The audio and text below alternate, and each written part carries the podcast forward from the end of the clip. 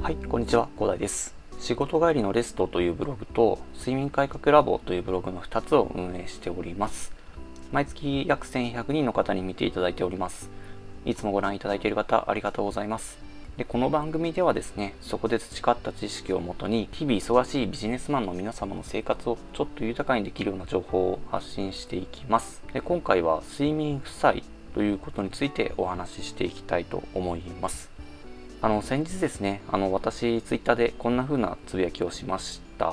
の読み上げさせていただきますと、えー睡眠時間が不足した分は睡眠負債として蓄積します。この蓄積された睡眠負債を全て返済するには約3週間かかると言われています。お金と同じく、負債の返済は大変です。結論、毎日ちゃんと寝ましょう。ということで、つぶやきをさせていただいたんですけど、のまあ、そもそも睡眠負債って何っていう話があるかなと思いますので、あとですね、睡眠負債どうやって返したらいいのっていうことがね、気になると思いますので、あの、解説していきたいと思います。で、睡眠負債って具体的にどんな状態かっていう話なんですけど、あの、もう眠い、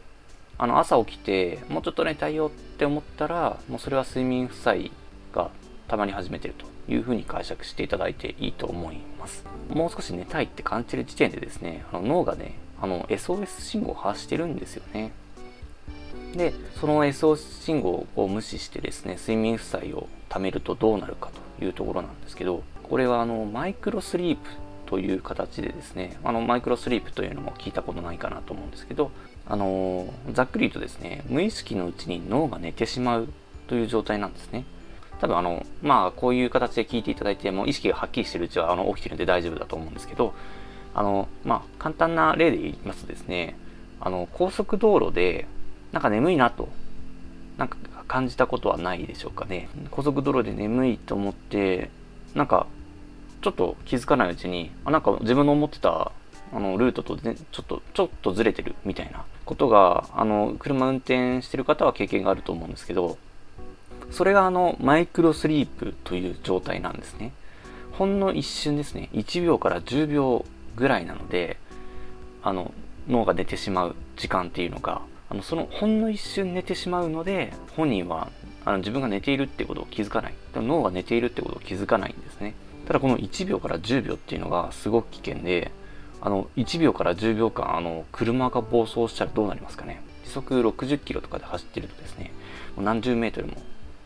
暴走しちゃったりするんですよね、まあ、結構最近車の暴走がっていうことでニュースがあると思うんですけどもしかしたら睡眠負債によってでマイクロスリープが起きてでその暴走が起きてるかもしれないですね、まあ、そういうことがあるのでね非常に危険なものになります。じゃあその睡眠負債どうやって解決したらいいのっていうところなんですけどかなり、えー厳しい状況条件になるかなと思います。一応実験で行われたのはあのまあ、毎日蓄積した40分の睡眠負債をですね、返済するためにはどうしたらいいかということで、まあ、そんな感じの実験が行われたんですけども、毎日14時間ベッドにいることを3週間続けて、やっとですね、あの睡眠時間が安定したんですね。あの最初の頃はあの40分の睡眠負債を抱えているので、めちゃくちゃ寝たんですよね。14時間の間、あのほとんどみたいな。寝たんですけど、いや、3週間後になってやっと睡眠時間があの一定になってきたというところなので、あの14時間、10時間ベッドに3週間いればなんとかなるというところなんですけど、多分皆さんそんな現実的にそんなことは無理かなと思いますので、ま、結論としてはですね、自分の睡眠時間、まあちょっと1週間ぐらい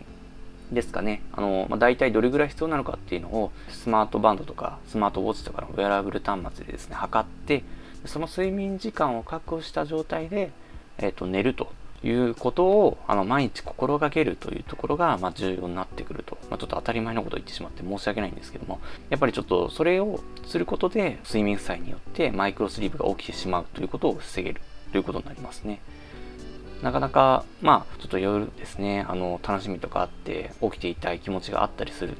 したりですね、まあ、仕事で忙しかったりするかなと思うんですけど、ちょっとそこはね、命に関わることなんで、睡眠時間確保していただければなと思います。では、今回はちょっとあの、ツイッターで解説しきれなかった、あの、睡眠負債の解説ということでお話しさせていただきました。いかがでしたでしょうか？まあ、あのね、ちょっと本当にね、ちょっとこれは危険なことなのでね、ブログでも一発目にちょっと解説させていただいてるんですけど、まあ、あの、睡眠負債、っていうのは怖いものなんだよということで、あの、覚えていただければなと思います。そして、あの、返すのにはね、あの、3週間ぐらいかかっちゃうので、あの、毎日の、えー、ちゃんとした睡眠っていうのを確保すれば、あの、そんな3週間もね、14時間でベッドにいる必要がないので、ないというか、えっと、そういうことも、あの、まなくすことができますのでね、あの、普段からの睡眠をね、気をつけていただければなと思います。